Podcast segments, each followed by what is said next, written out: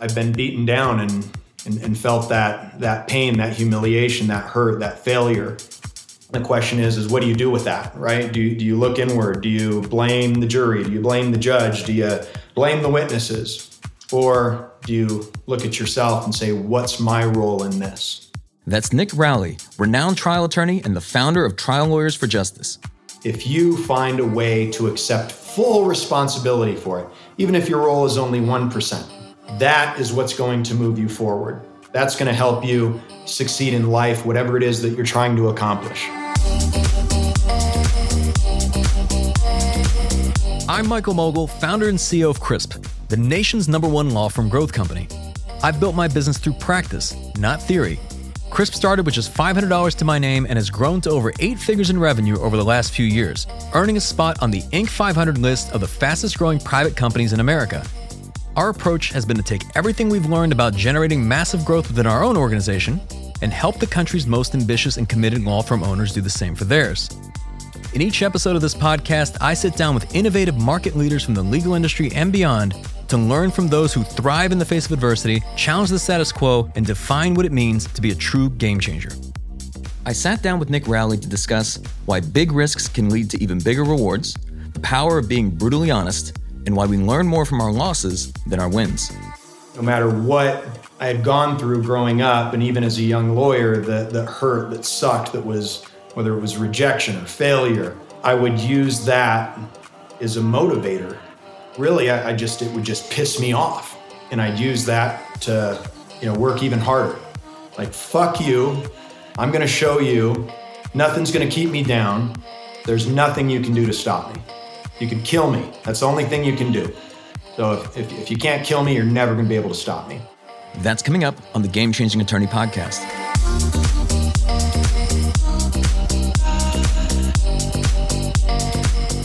Before we begin today's episode, I want to remind you that we aren't beholden to any sponsors or run any ads on this podcast. This allows us to present all of our episodes raw and unfiltered. I'm not going to push any made to order meal services on you or try to save you any money on your car insurance. That being said, I have one small request. If you receive any value from this podcast, please give it a five star review. Pay the fee so we can keep this podcast free. Nick Rowley is considered by many to be one of the most accomplished trial lawyers of his generation, having won more than 1.5 billion in verdicts and settlements for injury victims and families across the country. His dedication to teaching attorneys and his philanthropic work have earned him countless awards and recognition. But Nick's journey to becoming who he is today was one of hardship and adversity. In fact, he describes his younger self as a juvenile delinquent. Yeah, I always got in trouble. You know, I never fit within the realms of the institutions that I was put in, you know, growing up. Even even during law school, I really didn't, you know, fit in and I didn't like the institution of it. And I spoke out against the law professors and things that I thought were going wrong within the school. I represented a number of students in a in a case because they could have a student representative in a discipline case that the school was bringing against them for plagiarism, and and I thought it was unfair, and so I wrote what I thought about it, wrote kind of a manifesto and what I thought of the school and what I thought they were doing, you know, and how wrong it was. Put that in everybody's, you know, inbox. This is before you really did things by email. You'd like, you know, slide it into their inbox and made my case and helped a bunch of them out, kept him from getting expelled. But I have never fit in any institution. It, it just um, you know, hasn't worked for me. I got expelled from every school from fourth grade fifth grade, sixth grade, all the way through 11th grade, and I graduated, you know, from a school for delinquents. And then I went into the military, and in the military, I mean, you have no choice but to really fit within that institution. But I enjoyed that. I enjoyed the structure of it, and I enjoyed the challenge. And then it was through the military that I went to college and then law school. I'm not your traditional um, lawyer, if you will. So I'm, I'm curious. So I can understand what kind of what drove you to joining the military, and, and, from what I read, you initially you wanted to kill bad guys, but you ended up becoming a medic. How, how did that happen? I was one of three out of 76 that that qualified to um, train and become a pararescueman, which is the special forces unit within the United States Air Force. And then as I you know went forward with that, I turned out to be colorblind and so that disqualified me from military freefall school. So, you know, the other thing that pararescuemen are is they're medics. So I ended up just going and doing the medic training and then went through some of that pipeline actually over the time that I was in the military and became a medic. Learned how to save people instead of um, killing people. And then how did it go from the military to your decision to go to law school? I was actually doing a survival training with the United States Army. One of my, you know, fellow soldiers, you know, him and I were talking. We were both on, you know, fire guard duty, you know, where you have to stay up all night and, you know, make sure nobody, you know, comes into your little makeshift camp. So we're on fire guard duty and we're talking. He goes, what, what are you going to do, you know, this next year? I said, oh, I'm going to finish my master's in sociology that I was working on said, "What are you doing?" He goes, oh, "I'm going to go to law school." I said, "Yeah, I want to go to law school one of these days." Um, you know that, that lawyer Gerry Spence from Wyoming. He represented Randy Weaver, who's you know who was from my hometown in Iowa. You know, and I, I really like the way that he stood up against the government and and how he stands up for people. I've read a bunch of his books. So someday I, you know, I'd like to go to law school. I just, you know, have to go back and do my pre-law. And Mike Myers you know, looked at me, goes, pre-law. I said, Yeah, don't you have a pre law degree? And he says, There's no such thing as a pre law degree. You can get a poli sci degree. You could get a, a, degree in basket weaving and go to law school. You just got to take the LSAT. I go, Oh, the LSAT. What's the LSAT? So then um, we finished that block of training and he met up with me and he, and he brought me the form. This is, you didn't do things online back then. He actually brought me the piece of paper to fill out and send in to take the LSAT. So I did that and started law school that fall. And I'm curious, as, as you started law school, even when you graduated from law school, did this feel like a natural fit for you? Like you're born to do this, or was that not the case? No, not one bit. You show up, law school isn't like college. You show up, you think, you know, you show up your first day of class, they're gonna, you know, give you a little intro, gonna tell you what what what to look forward to for the, for the rest of the semester, give you an assignment. Law school, you you show up and you're already supposed to have read a thousand pages and so I show up for my first class. You know, professor comes in, looks around, and calls on somebody to brief a case. Person stands up and starts briefing a case. I'm like, what the hell's going on here? like, what's going on? Unfortunately, I didn't get called on. You know, I think one person did and wasn't prepared, and that person got chastised. I'm like, what is this? you know, this is messed up. You know, I pulled somebody aside. I said, well, what's the deal? Was there like an assignment? And they said, yeah, they put out the assignments, you know, a few weeks ago. And so I went and I looked at all these assignments. I'm like, oh my God, I'm already behind.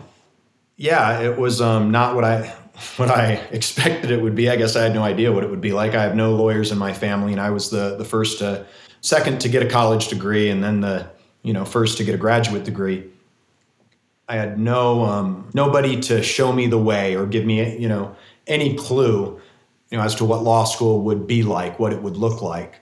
So I, I went in unprepared. I was still in the military at the time. I was doing a lot of mixed martial arts stuff, fighting in in the undercircuit of the MMA, doing you know fights on Saturdays in an octagon in San Pedro and other places. And here I am going to law school.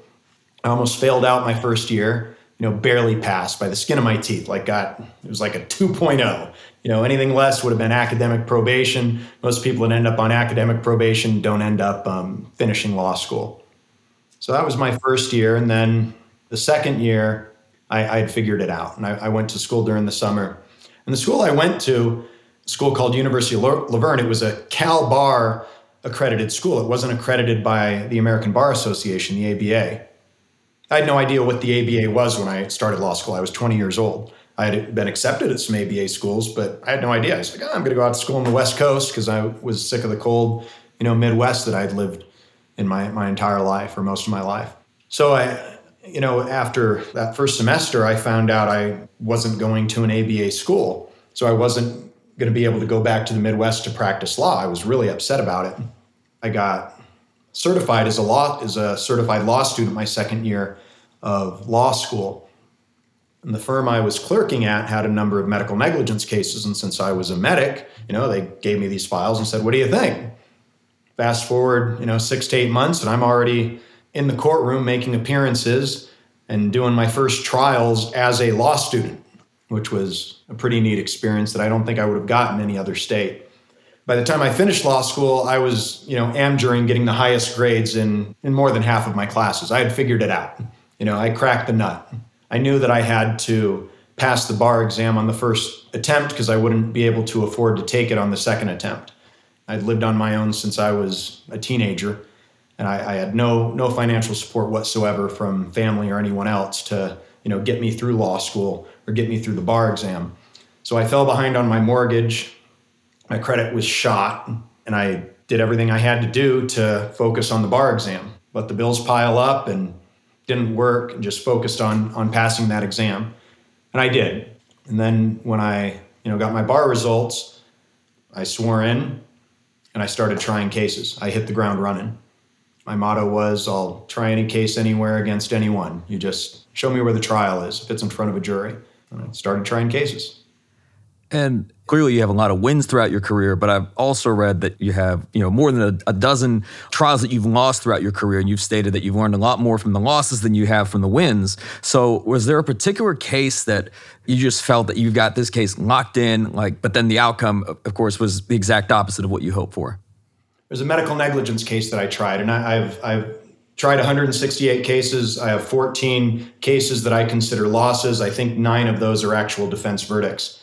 Um, and then there are five of them that I, I consider a loss. I could say, oh, look at look, look, it was a multi-million dollar verdict, but the truth is it's a loss because I was offered more money than what I won at trial. You know, and, and so I'm transparent about those things. I I've been beaten down and, and and felt that that pain, that humiliation, that hurt, that failure. The question is, is what do you do with that, right? Do do you look inward? Do you blame the jury? Do you blame the judge? Do you blame the witnesses? Or do you look at yourself and say, what's my role in this? You know, I have this rule that if something goes bad, something goes bad, if you find a way to accept full responsibility for it, even if your role is only 1%, you accept full responsibility for it, which is tough to do sometimes. That is what's going to move you forward. That's going to make you better. That's going to help you succeed in life, whatever it is that you're that you're trying to accomplish accept full responsibility for whatever goes wrong. And how can we learn from it? No, no matter how bad it is or how traumatic it is, it doesn't mean excusing everybody else and everything else in the universe that went wrong, but focusing on everybody else and being in the victim role accomplishes nothing other than making things worse and preventing you from moving forward and being better. Were you always that way, or was there like you know an experience that helped to shape you into into that evolved version of, of Nick Rowley? Was it in the military? Was it in your childhood or upbringing? I'm just curious, kind of where where that came from. We moved from Iowa. I was born and lived on a farm, and then there was a, a big change in the agricultural and, and livestock industry in the Midwest back in the late 70s, early 80s. My dad lost his job. You know, he worked as a farmhand and worked at a at a meat packing plant because that you know plant shut down with, with this crash that was going on. And so we moved to Iowa City and he went to college. He became a teacher. His first teaching job was in Nogales, Arizona. So at the age of seven, we moved to a border town. I was the only white kid in my class. I was one of maybe three or four in my school. And I got to learn about racism on the, on the receiving, receiving end of it. I had the, the pulp beat out of me three, four days a week. I mean, beat up. I'd come home bloody. And it, it went on for, for a couple of years. You know, and even after I got to the point to where I would fight back with everything that I possibly had and I learned how to be a scrapper, I'd still get beat up. Those were formative years for me, and I became a fighter. And no matter how hard I was hit or how bad I was knocked down and beaten, I would get back up with more energy and more rage than I had before. And that became the, the catalyst really for succeeding in life. And no matter what I had gone through growing up, and even as a young lawyer, the, the hurt that sucked, that was whether it was rejection or failure, I would use that as a motivator to, and it really, I, I just, it would just piss me off and I'd use that to, you know, work even harder. Like, fuck you. I'm going to show you. Nothing's going to keep me down. There's nothing you can do to stop me. You could kill me. That's the only thing you can do. So if, if, if you can't kill me, you're never going to be able to stop me. And then after I'd say 10 years of practicing law, I started to really look at look at the success I had had and and question, well, I've been I've been successful. Could I be even more successful by taking a different approach, by not being so aggressive, really um, shifting that anger to love, and that's really been my project over you know the second half of my career as a lawyer, is to look inward when something you know doesn't go right and accept responsibility for it rather than being pissed off about it. A lot of that has to do with how I want my children to grow up and how I want them to handle adversity. Not everybody can handle it the way that I did. You know, people that do handle it that way might end up behind bars. I, I was, you know, a real hothead for quite a while and a dangerous one at that. I'm very thankful to be where I am with the temper and the you know skill set that I formed over the years and the things that I'm you know capable of doing. I'll give you an example. First few years of practice, I you know I'm in court on a case and, and this lawyer was just rude, just awful, raising his voice, acting like a real tough guy, and you know we we finished the finished the hearing, whatever it is. We're you know getting ready for a jury trial, and you know we have words. I go into the elevator. You know I'm, ta- I'm going down to the first floor he gets in the elevator with me and he comes up and he steps up to me, gets in my face, and starts running his mouth. Within a, a split second, I grab that guy by the throat and you know put him down on his knees. And, I, and I'm and I'm lucky that you know I didn't get in major trouble for that. He stepped up to me. And my experience in life was if someone's getting that close to you, you need to take control of the situation. By the time I, you know, had him by the throat, he was a whole different person. You know, and then he was the victim. And I can't believe you did that. You, you know, I said, Oh, you know, what's up, pal? You know, you're you're a tough guy. That's all right, tough guy.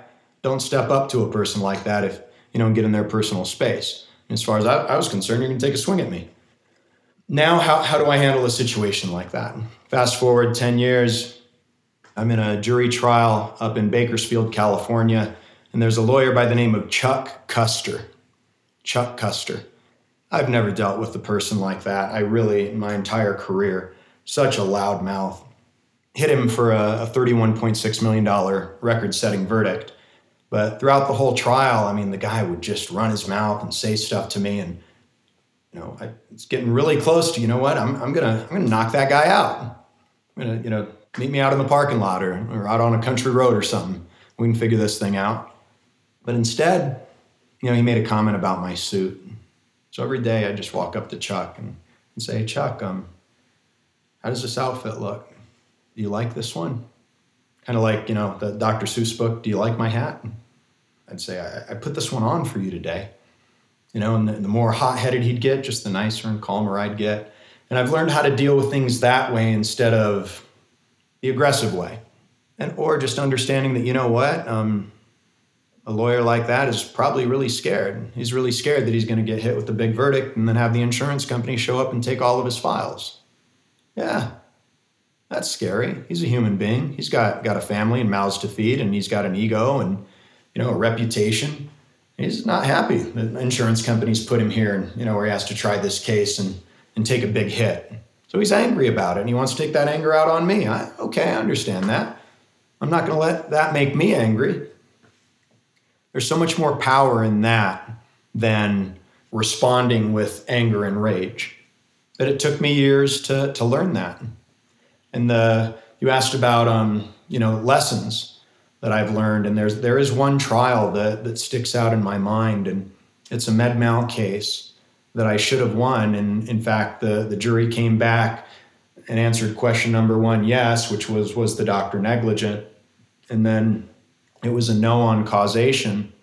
I know I lost that case because I was so pissed off at the defendant physician and I lost my cool in trial. I went after that guy. By the time I was done cross examining him, I mean, there was blood all over the courtroom. You know, I had beheaded him. I was holding his head and, you know, showing his head, his, you know, flailing body. And it was, it was brutal. And I looked over at the jury and, huh, and they were just in shock. I lost my connection with the jury. I lost my credibility. There's a case, um, I hadn't lost a, a, trial in over eight years, and I tried a med mal case in a place where you know people said you could never win a med mal case, and I did not win. The jury was out for 11 hours. We got defense.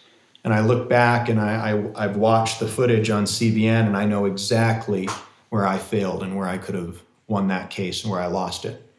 At least that's my belief. That, that's what I'm putting it on, on me and it was you know getting into it with the doctor again. You know the judge wouldn't make him answer any questions. I lost my cool. And there were a couple other things in that trial you know so I, I, beat myself up about that for months. Or i could just say you know i mean it's kalispell montana. No one's ever won a med mal case up there. I mean shit it was a tough case. Causation was tough. You know i mean the doctors were really likable you know, it was a tough jury. They're the major employer in town. In fact, the, the largest employer is who I'm suing. Every one of the jurors was a patient of the defendants. You know, I, I could come up with all these excuses, but that doesn't fly because I've won that case over and over and over again throughout my career by not making the mistakes that I made in this trial. I want to kind of go on, on the opposite because I, I, heard you talk about a trial that you were particularly proud of, and and when I heard about this, it, it sounded like something straight out of a movie. Uh, and if this is al- already like a script that they're shopping around, it probably should be. I'd love for our listeners to hear about the case you tried against Costco in, in Santa Monica. Oh boy, so there was a lawyer, you know, in my firm who who had a a breakdown.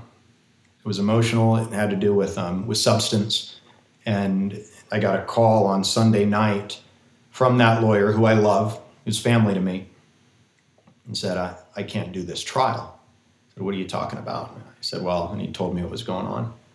Said, All right, meet me at the courthouse. I'll be there in the morning. We'll get this case continued. And this man was emaciated. It looked like he had just spent two weeks in a crack house not eating. You know, he had not, that wasn't the issue uh, he was addicted to Adderall. Had been on Adderall during law school, and now had, you know, had gone like four or five days without sleep. Was actually hallucinating, and it was really bad. So he had to go into detox. But he was he was addicted to Adderall, which is methamphetamine. That's that's what it is, and I'd never seen anything like it. So we chatted for for a minute in person, and I said, "You need to leave. You need you need to get out of here." And we got him into sober living that day, into detox and sober living. But I didn't want him to be there and have that on the record, you know, is the reason for the continuance.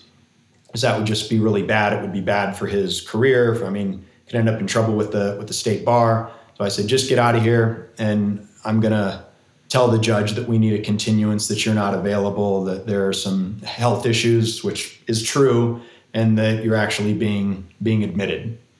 I'm going to be very very general, very vague. I pulled the defense lawyer aside. I said, "Listen, um, you know, do me a solid here. Let's step and continue the trial. Pick a new date." And Costco's lawyer looked at me and he kind of smiled. He said, "Well, jury's being called in. We did motions in limine last Friday. As far as I'm concerned, um, we're going to trial." But if you want to dismiss the case for a waiver of costs, maybe I can, you know, talk Costco into that and not, you know, going against your client to seek costs, you know, for this frivolous lawsuit that she's brought.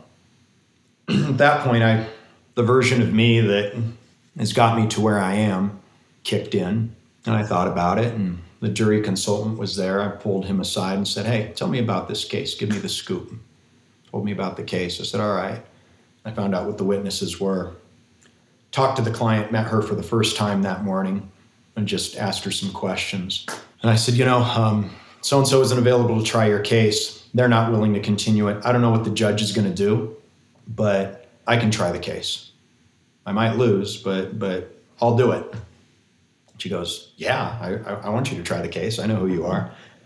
I, I truly didn't think I was going to win the case, but I went up to the defense lawyer. I said, "Listen, can we continue this? I'm, I'm going to ask you, and I'm going to say, please, can we please?" And I, I, don't, I don't ask people for things very often. It's very rare that I say, "Will you please do this for me?" He looks at me, goes, "Waiver of costs." I said, "Okay." Oh, and he knew a little bit of what was going on with the lawyer. And so he goes, Well, I'm going to bring that up to the judge and put it on the record. So I looked at him, I said, All right, pal, and we're going to have ourselves a jury trial. They called in the jury and introduced myself to the judge. I did a mini opening statement. You know, told the jury, I said, I said, listen, um, the damages in this case are, you know, more than a million dollars. It's the injuries are very, very serious. But before we get there, we have to prove that Costco is at fault. And one of three things is going to happen. First thing that might happen is we put on our case, Costco puts on their case. You come back and you say, There's no case here. Costco didn't do anything wrong. I mean, this lady, she's overweight and she wasn't paying attention. She, you know, stepped off the curb. She fell. She injured herself through her own negligence. This is this is a lawsuit that you know shouldn't even be brought. And if that's the case, then she ends up with zero. Other thing that might happen is you listen to the evidence from both sides. You say, you know, this is a case of shared responsibility. You know, she she should have been paying better attention, taking better care of herself. She's at fault, but also Costco's at fault too.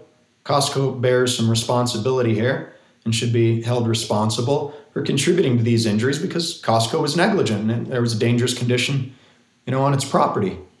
The third thing that might happen, and I believe the evidence is going to show it's either number two or number three. The third thing is that you listen to all the evidence, you see that Costco is not accepting any responsibility whatsoever, and Costco was negligent.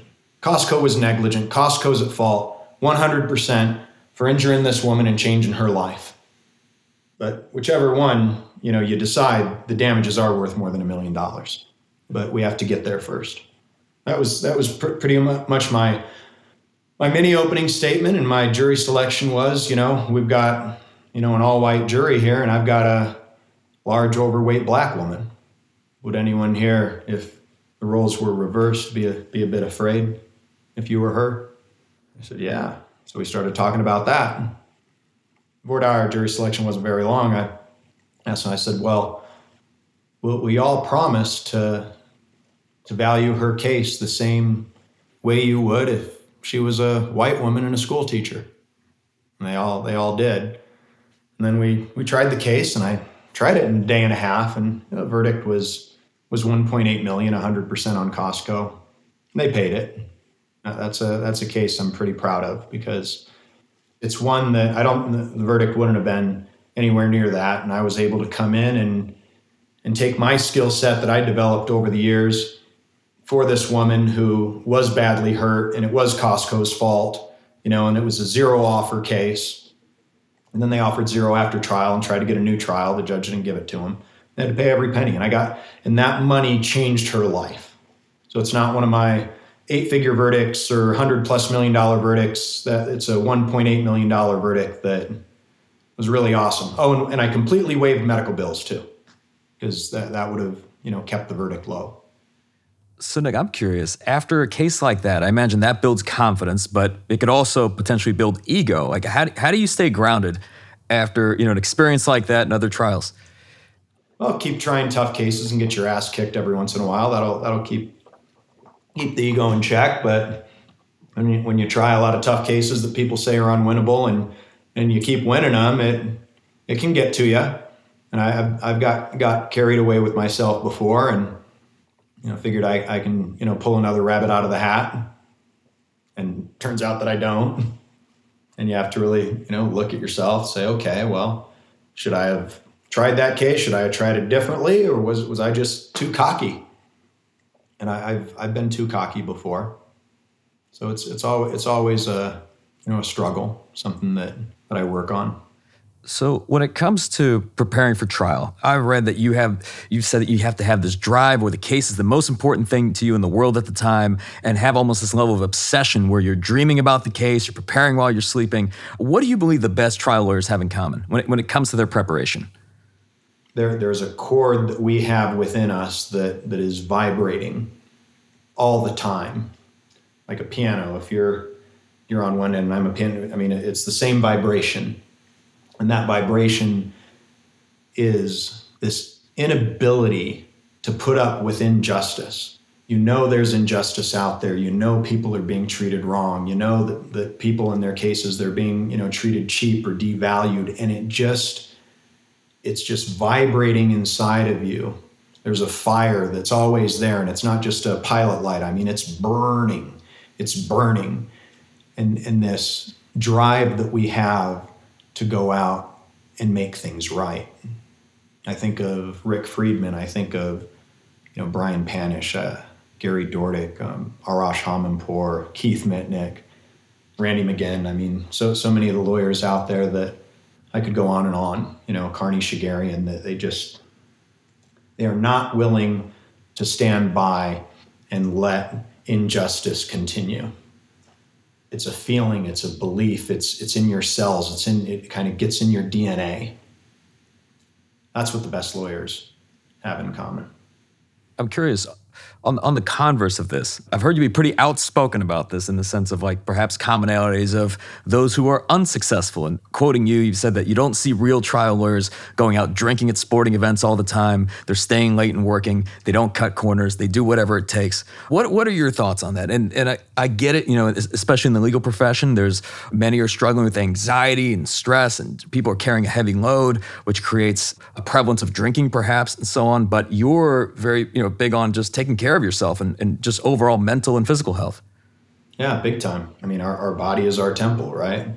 And when we're in trial, we're not going to think as sharply and, you know, show up and, and be able to really be fully in tune with what's going on in the courtroom if we poisoned our body the night before, if we're eating unhealthy. At least that, that's, that's my experience. There, this is an unhealthy profession that we're in. The lawyers that, that I know who've been most successful are very healthy and very healthy during trial. If I am eating unhealthy, which, which I really don't do much of, when I'm in trial, that's the opportunity to get on track. If I'm not exercising as much as, as I should have, in trial, that's the opportunity to get back into a regimen. What are some of the things that you do? I mean, just in terms of just to keep you in peak state. Wake up at 4 a.m.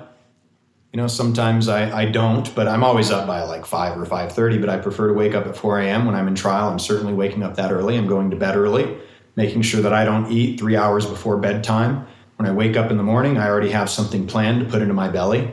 I have my meals planned when I'm in trial. I mean, some sometimes I go to some god awful places to try cases, you know, and it's like shit. You know, I can't eat at the diner every day.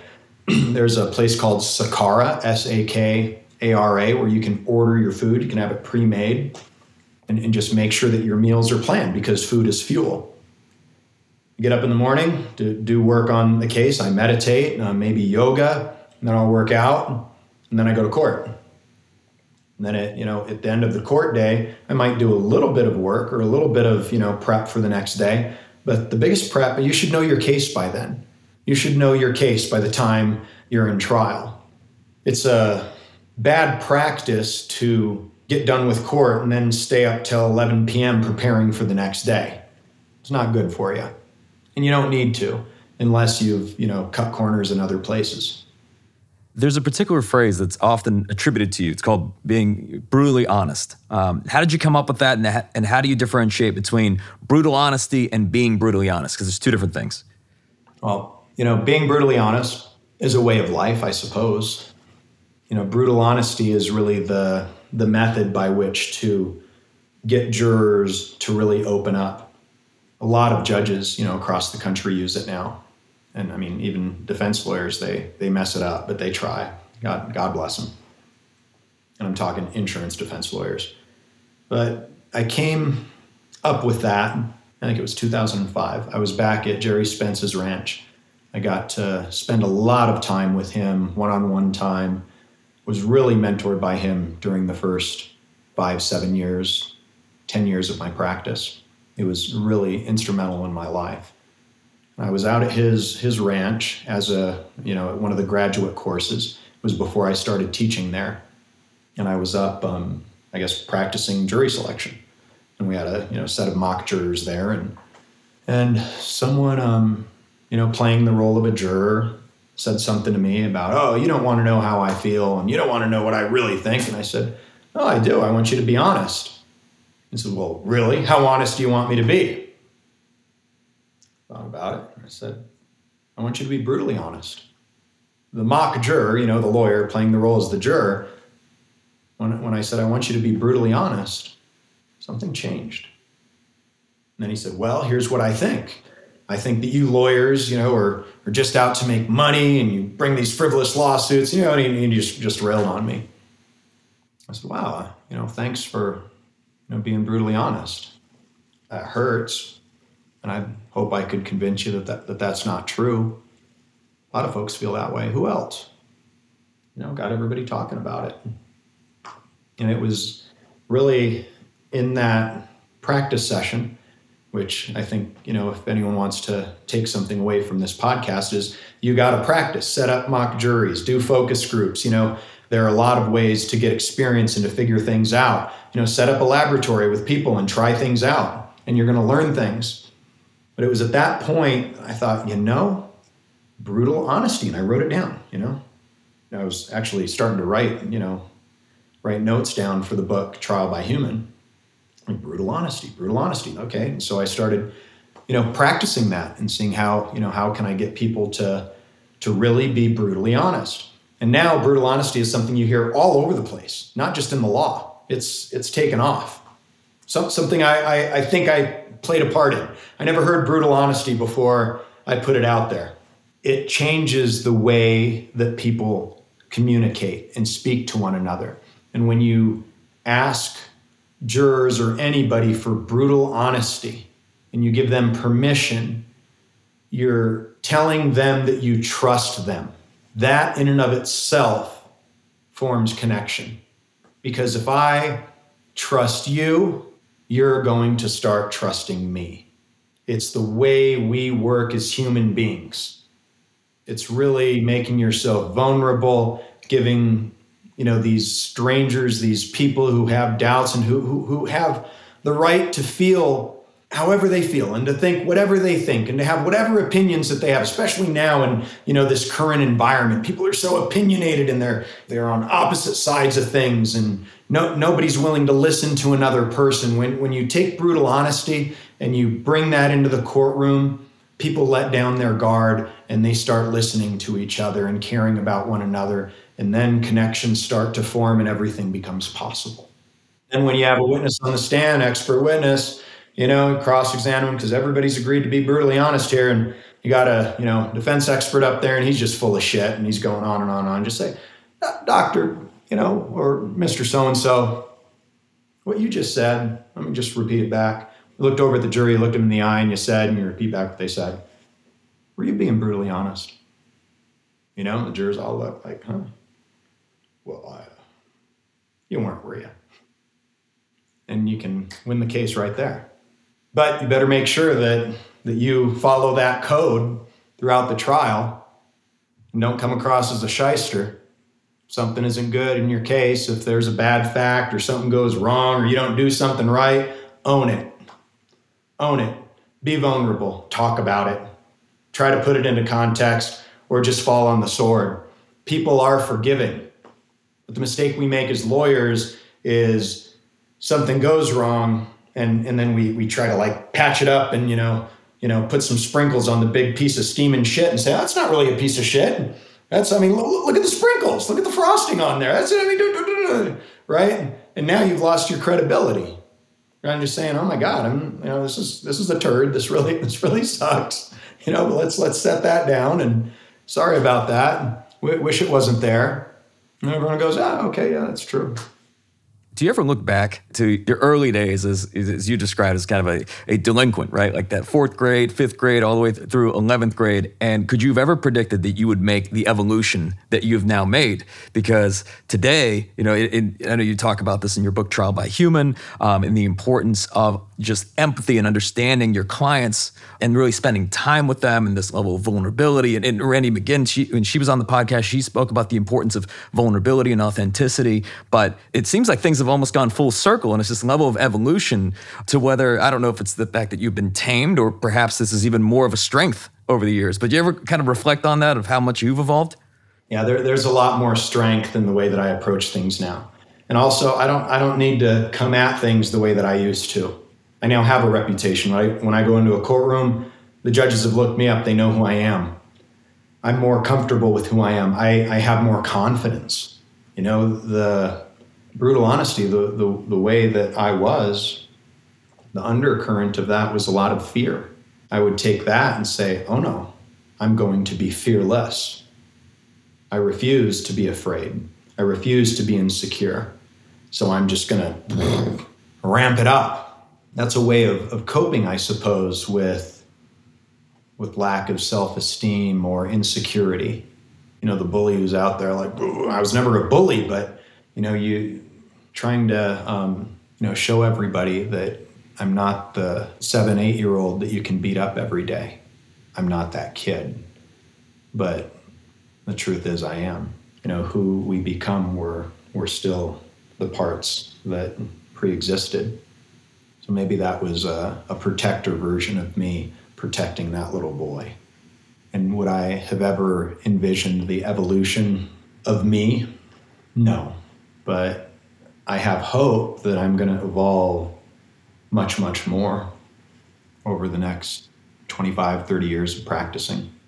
And are there specific areas? I mean, I think we're all a work in progress, but are there areas right now where you're working on them? That you feel like you have areas for to you know improve, whether it's professionally, personally, what have you? Like, what what are you working on today? What I'm working on um, recently, I, have I've been doing some pretty intensive psychotherapy, working with ketamine. So you take a it's like a lozenge, you know, and you let it you know dissolve in your mouth over 10 or 15 minutes. It's prescribed. It's through a pharmacy. It's all it's all professional, and then you do an hour and a half, two hours of therapy. And I've been going through stuff from my childhood and you know, issues with with my parents and issues with growing up and the things that that I experienced, uh, the PTSD that that I've lived with and, and struggled with over most of my adult life because of the the death and the stuff that I saw firsthand. You know, when I was a medic, it didn't rattle me then, but it rattled me later on in life to where you know I'd wake up in the middle of the night with dripping sweat and night terrors because of the stuff that, that my 17, 18, 19, 20 year old brain experienced, you know, while my frontal lobes were developing.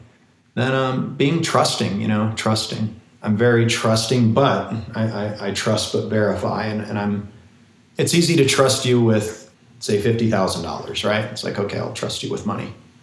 But to trust you with my vulnerability or, or, or my well-being emotionally and, and to, to open up and, and really you know let you in whether that's you know being a father or, or with my wife courtney i'm very protective.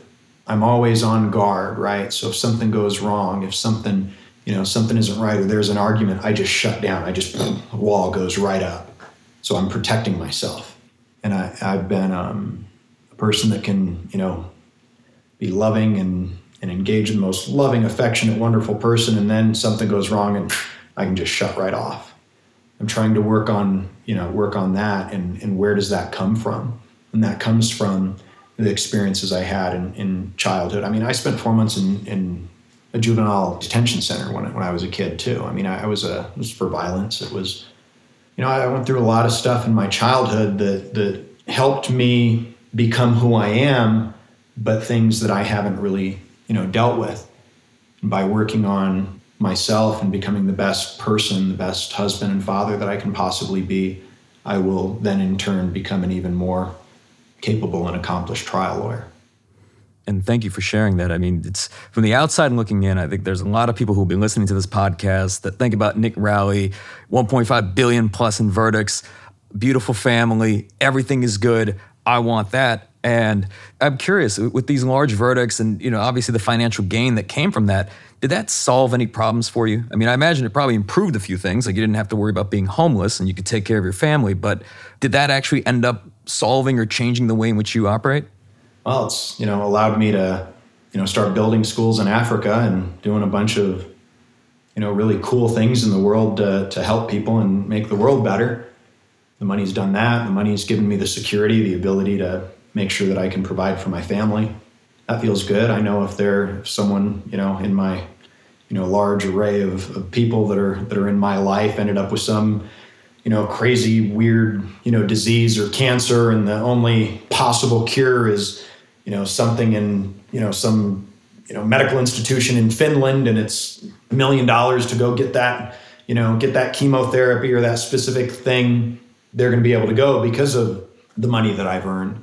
But if it was all gone tomorrow I'd you know I had a my, my land my ranch here in Montana and I could have a greenhouse and feed everybody I'd be just fine I don't, I don't need all the private jets and all the other stuff you know that those are just vehicles to get me to places to do what, what, I, what I believe is good work to make the world a better place, which is sometimes exhausting. You know, there are times where I say, you know what, you know, take it all down, tear it all down, and just, you know, just go for walks, you know, with my dogs and kids every day.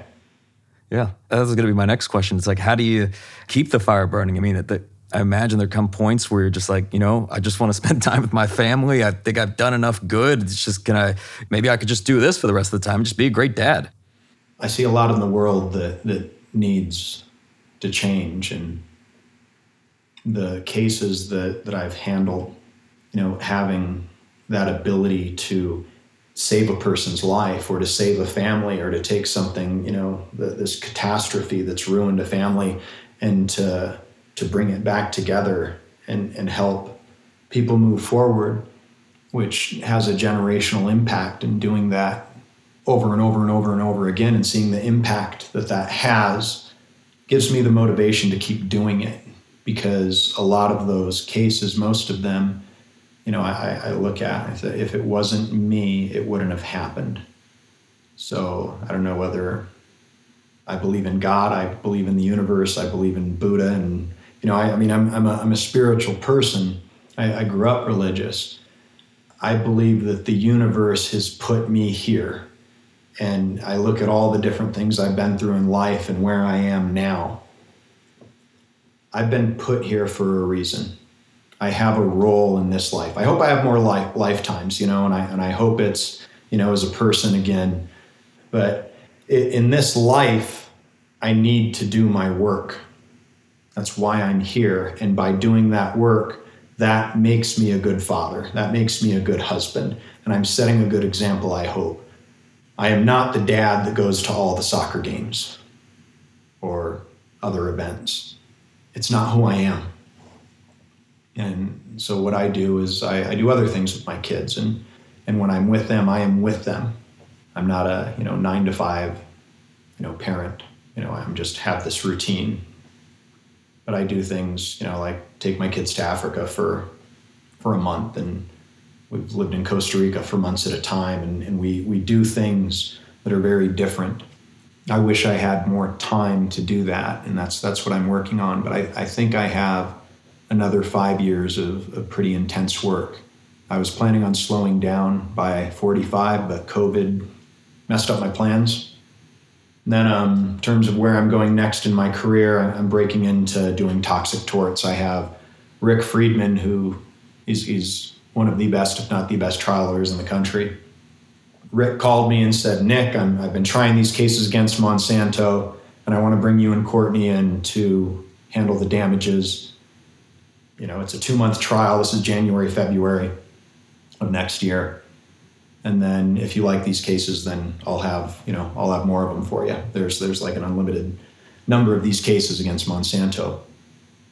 So i went out and i saw his closing argument i'm like wow this toxic tort stuff is i mean this intrigues me. I'm fire you know that that fire is is going because i'm going to be able to learn something new he called me after that verdict and said hey um, will you do the august september trial with me i said yeah absolutely so I've got Rick Friedman asking me and Courtney to, you know, try a case with him and his partners.